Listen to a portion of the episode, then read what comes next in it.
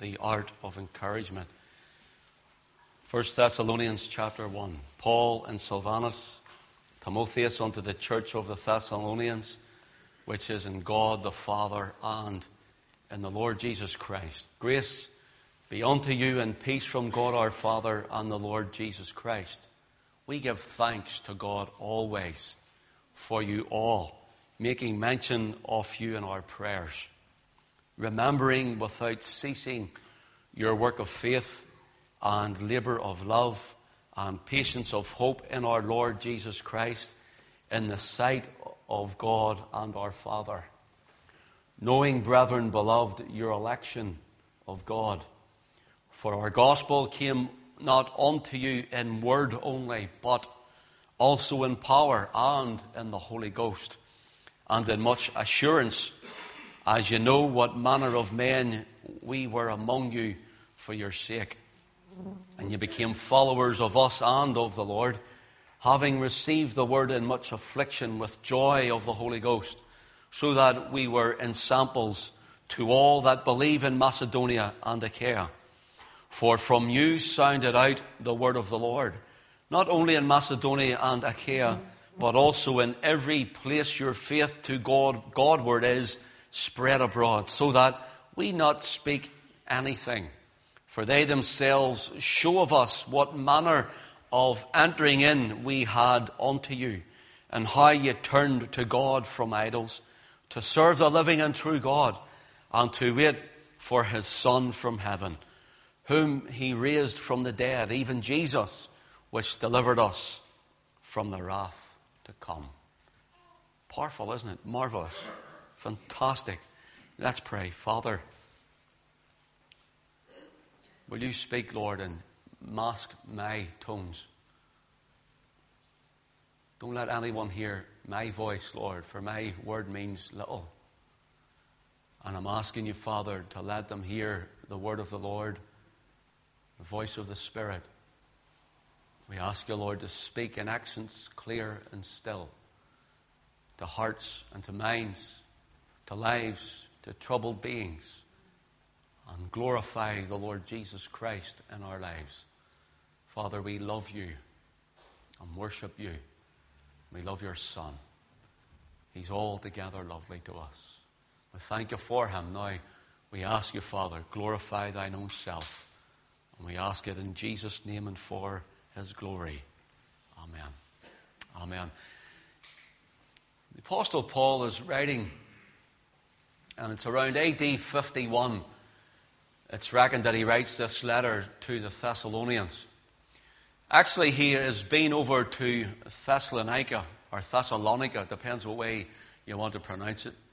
But he's over in Thessalonica, starts the church there and after a period of time, he moves and he finds himself, it's on his second, what's known as his second missionary journey. And he goes over to Corinth. And hearing in Corinth things that are happening in Thessalonica or Thessalonica, he's hearing about troubles, he's hearing about persecution, he's hearing about heartaches, he's hearing about people being put to death. He's hearing about those who are believing coming under severe pressure. Great storms, as it were, are filling the lives of the people in that church over there. And Paul decides, I'm not there. I'm not the Lord. I can't be there spiritually, as it were, to empower people, but I can write the letter to encourage them and to instruct them, to help them. So Paul sits down. He's actually writing in Corinth, sending or posting, as we would say, the letter to Thessalonica or Thessalonica. If you want to look with me to Acts chapter 17 for a brief moment, we want to show you how and when the church was formed by the Apostle Paul through the power of the Spirit. Acts chapter 17. He's on his missionary journey around that region. And verse 1 says, Now when they passed through Amphipolis and Apollonia, they came to Thessalonica, where was a synagogue of the Jews. And Paul, as his manner was, went in unto them, and three Sabbath days reasoned with them out of the Scriptures. The word reason here was he, he was talking and showing out of the scriptures the things concerning Christ. Now, the scriptures that they had, and I've said it before, it wasn't Matthew, Mark, Luke, and John, Acts, Romans, and so on. It was the Old Testament scriptures that they had. They were looking at the law and the prophets, the Pentateuch, or, and the, uh, uh, the first five books of Moses Genesis, Exodus, Leviticus, Numbers, Deuteronomy. And they had those, they had the prophets and the Psalms and all the things concerning Christ. Paul goes in and says, Let me show you. And he opens up the scroll. Isaiah 53. He was wounded for our transgressions. And you can imagine Paul saying, Who is this man? Who is this person who is a tender plant growing up before his father? Who is this person who is then uh, suffering in such, such greatness for, for the many? Who, who is this that he's talking about suffering and he's speaking to Israel and he's saying, This is the Messiah, this is the Christ to come. And of course, Isaiah 53 was 750 years before Christ did come in the flesh.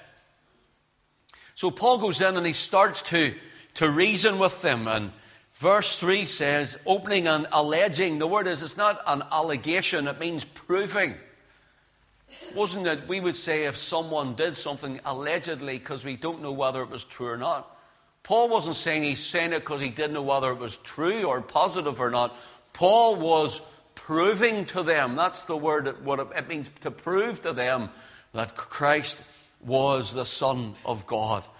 And here we're told he opens the scriptures, he proves to them, and he alleges to them that Christ must needs have, look at the word, suffered and risen again from the dead that this Jesus which I preach unto you is Christ. And some of them believed and consorted with Paul or joined with Paul and Silas of the devout Greeks or religious Greeks and a great multitude of the chief men, or chief women rather, not, and not a few. Paul now has seen the church form.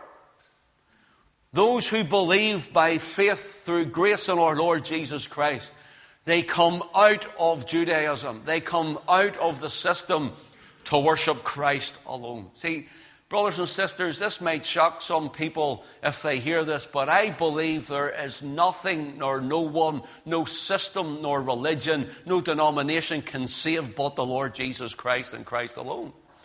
But people would have us think sometimes there's a dual, a dual way to salvation works and grace, or religion and grace, or philosophy and grace. You, they hear some preachers today, friend, it's through Christ and His shed blood alone.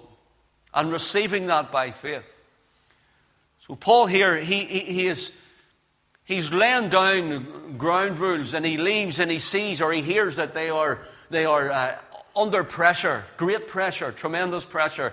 Some of them are being put into prison. Some of them are, are, are being stoned. Some of them are, are maybe being hanged or beheaded.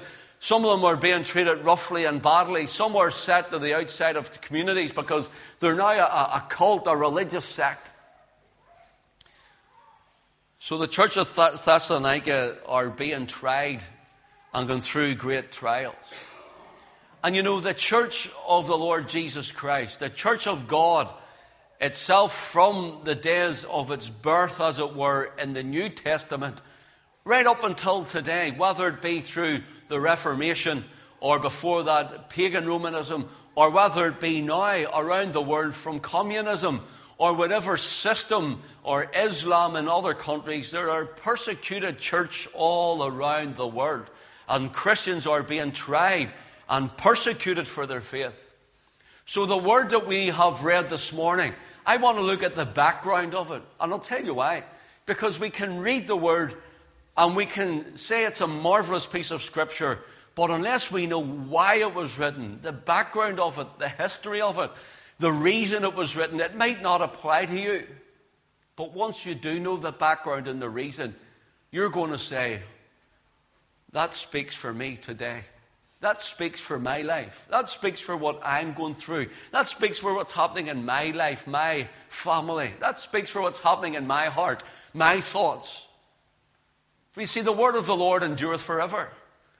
And the word is known as, a, as the living word. It is a quick word. It, is, it means it is like a, babbling brook. It's always new.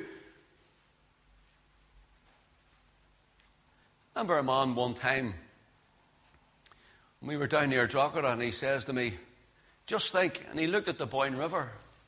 He says, King Billy walked in that water, walked across that water. And I looked at him, I says, he crossed this place, but he didn't walk in that water. That water's well gone many, many years ago. See, the water's different. The water's moved on. The water you drink today from your water tap or from a water bottle is going to be refilled. There's going to be a different water. But it's still water, it still quenches the thirst. And the Word of God is like that. It may have been for the Thessalonian believers, but that water refreshes the whole way down through the centuries to you this morning. So please don't say it's an old letter, it doesn't encourage us, it doesn't matter to us. See, there were zealous Jews, just like Saul, who became Paul, who wrote this, just like he was. Zealous Jews persecute him. There was uh, angry Greeks who didn't want their gods and their idols and their philosophies to be torn down by this great, uh, this great story of this man, Christ Jesus. And there were the Romans who then thought if, if we worship, if men and women bow down and worship Christ and they call him Lord, what they were really saying that is that he is in control and not Caesar, and he is God. You see, what they had was the cult of Caesar. And the cult of Caesar was that Caesar was worshipped as God, that Caesar was first in the life. But when people got truly saved, when people really came to know Christ, he became God in their life, off their life, and He became first in their life. And their life changed. Their life totally turned around. Their life changed completely. So Paul writes this for a reason. He writes it to tell them look, I know what you're going through. I know the hurt that you have. I know the trials I've been on both sides. I'm the one who persecuted and have become the persecuted. I've put people through trial and I have been in trial. Now, here's the thing here's the difference, friend. We talk about sympathizing with people, and sympathizing is good, for when one part of the body hurts, we should all hurt. And when one part of the body of Christ rejoices, we should all rejoice. Weep with them that do weep, and you know, mourn with them that do mourn, rejoice with them that, that mourn, or rejoice with them that do rejoice. So we, we are to enter in, but to be sympathetic, let me tell you what sympathy means. You might know, well, I know what sympathy means. Let me tell you what sympathy means. Sympathy really expresses a state of conformity of the tastes or someone's tastes and their inclinations. In other words, you can sympathize with someone's political view. You could sympathize with someone's thought on a certain subject. You can sympathize with a, someone's taste in something. You can sympathize to draw alongside them and, and to have a similar idea, a similar notion. It also means to feel with another. And when people are bereaving, we, we feel for them. Sympathy, we can feel for them. When people are, are hurting or weak in faith, we can feel for them, and so we should. That's right. But empathy is a totally different thing. And Paul was empathizing with the believers in Thessalonica. Let me tell you what empathy means. You say, well, I know what empathy means. It means to be able to enter into their sufferings, and it does. But let me just tell you what empathy really is, because when you hear it fresh, you realize that that's exactly what it is. Empathy is the power to enter into another's personality. Notice that. Empathy is the power to enter into another's personality and imaginatively expressing their experiences with them. Now, let me say it again. Empathy is the power to enter into another's personality and to imaginatively expressing their, his or her experiences with them. It is, in other words, the ability to partake in another's feelings. In other words, when someone is told they have cancer, we can sympathize when we haven't had cancer. We can sympathize, but let's not try and insult the person and say we know how you feel because we don't. But we can sympathize and help and support. And the person who has cancer, when they go to a cancer unit with other people who have cancer, guess what? They find empathy among like minded people. I know how you're feeling. This is how it hit me. That's empathy. Someone who has been steeped in alcohol, for someone who has never taken alcohol, can sympathize but look at them and say, ah, well, they don't want help. But someone who has been steeped in alcohol and who has come through that experience and been, if you want, brought out of it, they can empathize with someone who is struggling with that. And they can say, No, I know what you're going through. And help them in it and bring them out of it. And so on. Someone who is really weak in faith. Someone who's going through a real great trial. Someone who has lost a mother or a father or, or whatever. I've lost my mother. I can empathize with people who have lost their mother. I know what that's like. That's empathy. You're actually entering into their personality and with your own imagination, as it were, your own experience. You're taking your experience and saying, I know how you feel. Empathy. To enter into another's problem and to enter another's suffering. This morning I want to look and I want to show you why Paul has written this. Paul looks at the Thessalonian believers and he says, I know what you're going through. I know how you feel. I know the trials you have. I know the problems that's in the church. I know all of that because I've been there. In other words, you know, the old saying is, you know, don't judge a man till you've walked on his moccasins. Isn't that right? Paul says, I've walked in your moccasins. Basically, that's what he's saying. I've wore the shoes. I've got the t-shirt, as we would say. I have, I, have worn that t-shirt. I've bought it and I've worn it and it's well worn out now. I know what you're thinking. I know your feelings. I know your problems. He says, now, he says, I want to tell you something. He says, God knows all about you greater than I do. That's what Paul's writing in 1 Thessalonians, especially in chapter 1 about. So Paul is entering into their own personality, their own problems. Here's the thing in our sufferings and in our agonies, and then our trials, whether they be physical or spiritual or mental or whatever they may be, there's always someone who can help you and enter into that because they've been there before. Now, there are people here this morning, and you're going through a terrible time. People here this morning, and you're living with a certain experience. There's people here this morning, and things have come upon you, and listen, I'm saying before I go any further, I have been through some dreadful experiences too. We all have. I'm not trying to say I've been through everybody's experience because I haven't. And those that I can empathize with, I'll enter in with you.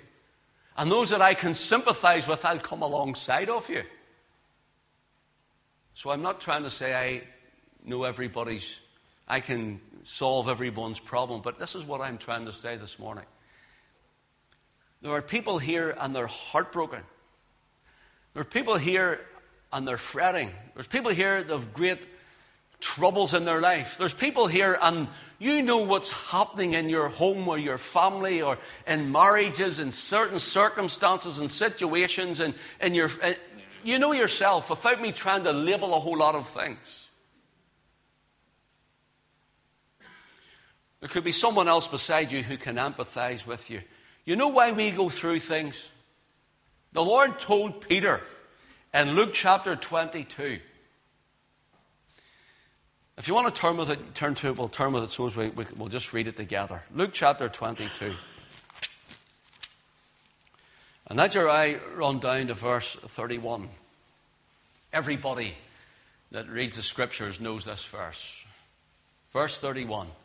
And the Lord said, Simon, Simon, behold. Notice, Simon, look. Let me tell you. He catches his attention.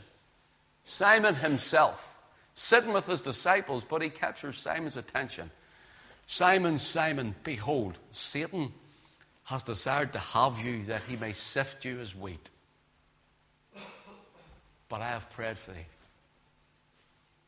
that thy faith fail not, and when thou art converted, strengthen thy brethren.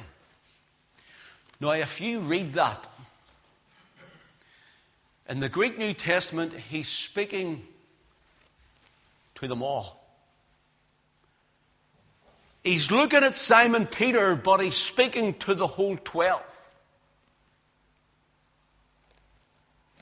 In other words, if the Lord came this morning, He would speak to you all as I'm speaking to the congregation, and He would say, But He could look at me, speaking of you all. Simon, Simon, Behold, now look. Satan has desired to have you all, it reads. Every one of you. Satan has desired to have you all, that he may sift you as wheat. You see all those disciples? Oh, I'm going to go through something. Satan wants me. The actual idea is Satan has obtained you already by asking. Isn't that fearful? But if he has to ask, it means our God is in control. If he has to ask and obtain a favor from God, God is using him as his instrument. God is using him as his monkey on the organ, as it were. And he says, Satan wants to have you all, not to sift you as chaff, though. No, no, to sift you as wheat. You know when you sift, the, you put it all in the sieve, and they'd have sifted it, or they'd have put it on the threshing floor and they beat the sheaves and the corn fell on the floor.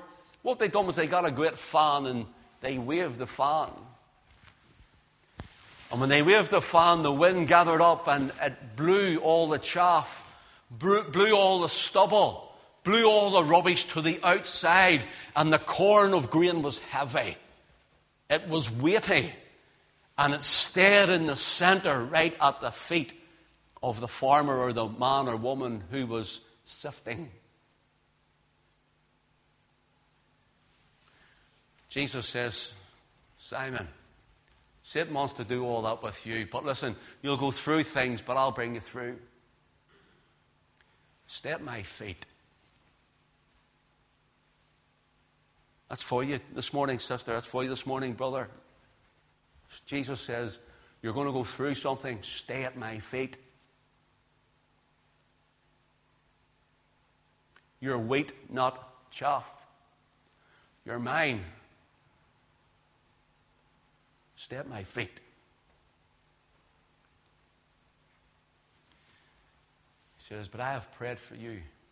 First of all, he says, Simon, Satan has desired to have you all to sift your wheat. And he turns to him, then and goes singular. And he looks right into Simon Peter's eyes, eyeball to eyeball, and he says, But I have prayed for thee. Why? Would he just look him eye to eye and pray for Simon Peter? Why would Christ eyeball him? I'll tell you something, brothers and sisters. You know yourself at times, maybe even this morning, Christ is eyeballing you. He says, I'm speaking to you. You won't listen. Step my feet. I feel in the spirit to say that this morning. You know I don't do these things unless I really feel led to do that. He says, Stay at my feet. You're going through something, stay at my feet.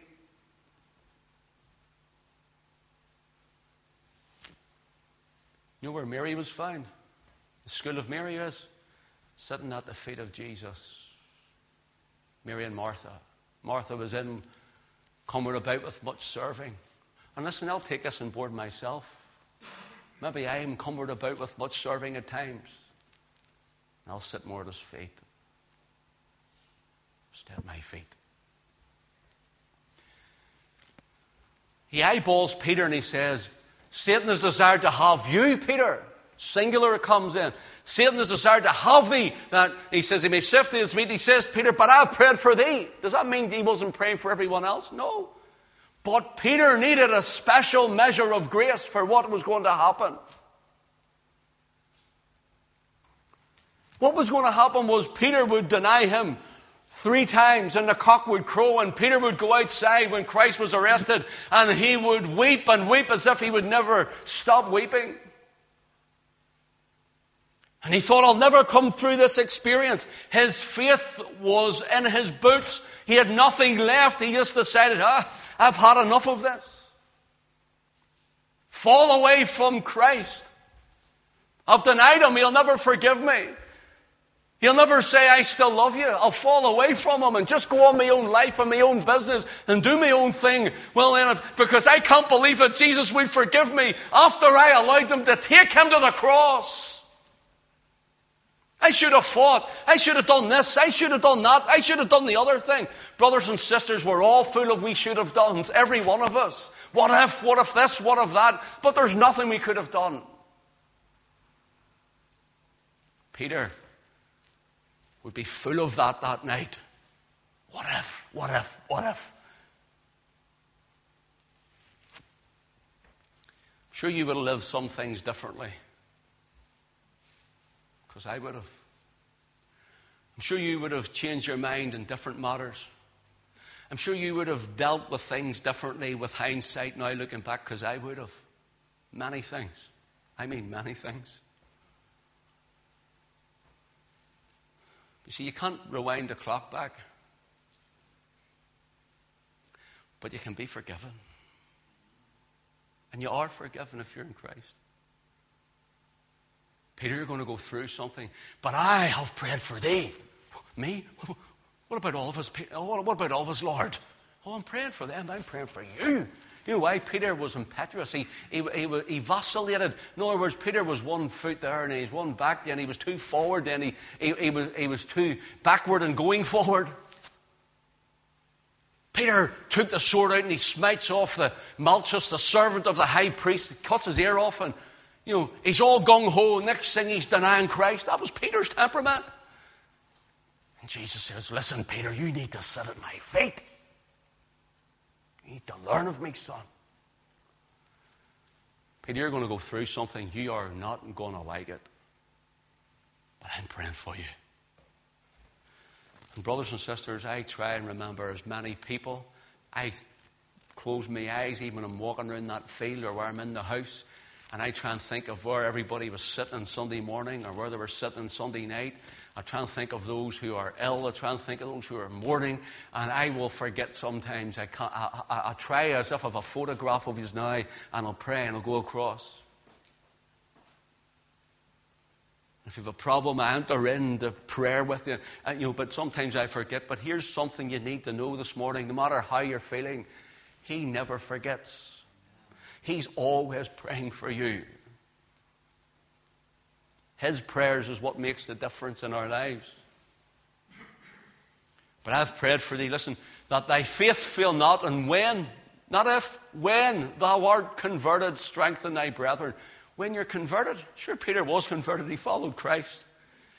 The word conversion is when you have come through this circumstance, when you have come through this situation, when you've come through what, you've, what, you're, what you're going to go through, and when you get out the other side. It's like the disciples in the boat get into the ship and go to the other side, and a great storm comes. Peter was getting into the ship there and then, and he was going to go across to the other side, but he couldn't see it, and he weeps outside, feels he can never be forgiven. The disciples in the boat are crying, We're going to sink. They couldn't have sank because Jesus said, Get into the boat and go to the other side. They couldn't have sank. Impossible for them to sink because Christ said they wouldn't. They'd go to the other side. Peter, when you're converted, when you've come through it, strengthen your brother. In other words, you will be able to empathize, enter into their suffering, encourage them along, tell them how it goes, but show them the grace of God, the word of the Lord, and the Holy Spirit who will guide them through it. That's what Peter was told that night. And boy, when he entered into that, was Peter, was he delighted he was going through it? Absolutely not. Peter was learning the art of encouragement. That's what Peter was learning the art of encouragement. Here's what I'm saying. I haven't even touched First Thessalonians yet. We'll do it next week. Here's what I'm saying. We go through things, and as I said, I go through many things. And I go through things, people think the pastor sails along and floats, wafts to heaven in a handbasket, as it were, and there's no problems, and he just takes it all on his shoulders. Course I do. Eh? But anyway.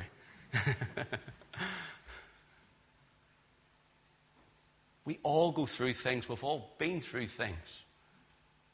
So you and I, as the body of Christ, should be able to empathize one with another and enter in to our own personalities and sufferings. And if you can't with someone comes along, you can come alongside of them and sympathize with them. Well, look, next week, Paul says he salutes him with a good salute. He tells him, I'm praying for you. He hits him a pat on the back to encourage him to go on in God. And he says, Look at your life before and look at it now.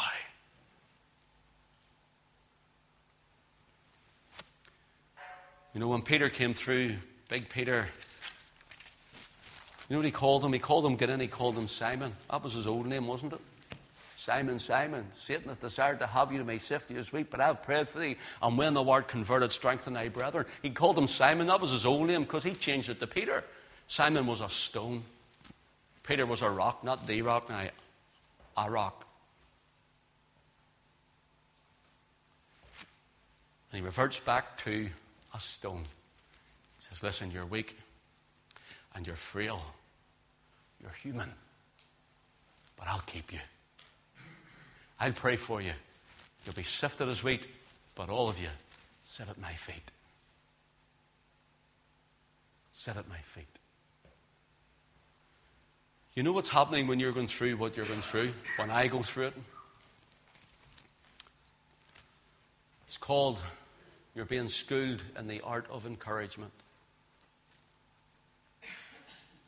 It's learning to be able to encourage those that will come behind you. To encourage those who will be able to be able to encourage those who are going through things that you've been through. And you're able to say, listen, you're going to get through this. Let me tell you about the Lord who brought me through. Let me tell you what He done. And you'll be able to apply the Word of God. God, give me a scripture. Will I tell you what it is? Remember one time I was in Dire Straits, says my finish. I was in, we, Alison and I were going through, a, a, it was a massive thing. I'm not going there. It wouldn't be fair to go into it anyway, but we went through a big thing. And it was a real big hurt. And I remember I said, I had enough. I need to get away somewhere, start life nearly all over again. You know, everything was going through the mind. I had blood on my pillow with stress of sores that came in my head from the stress of it. Blood was on my pillow when I woke up in the morning. And I said, Alison, I just can't cope with this anymore. I wanted to get out of my church and never go back. And I remember one time I was sitting reading all night. And two verses came to me two different times. First one was reading the book of Ruth. And I says, Lord, I'm never come back. And I want to go away here and there. I want to do, I just can't stick this anymore. This is after a long time, nearly two years of a trial. And the Lord spoke to me and says, Stand fast by my maidens as Boaz spoke to Ruth. And glean not in any other field. Stand fast by my maidens, son. I stayed there and God changed it like that. Spun it all around. And just on the last day when I'd went and was stayed there for such a long time, I says, God, your word, you've told me, you've quickened it. I know it's you. The Lord showed me. Very last chapter, chapter 16 of Romans, right down, I can't remember the verse offhand at the moment, it says, But God shall bruise Satan under your feet shortly.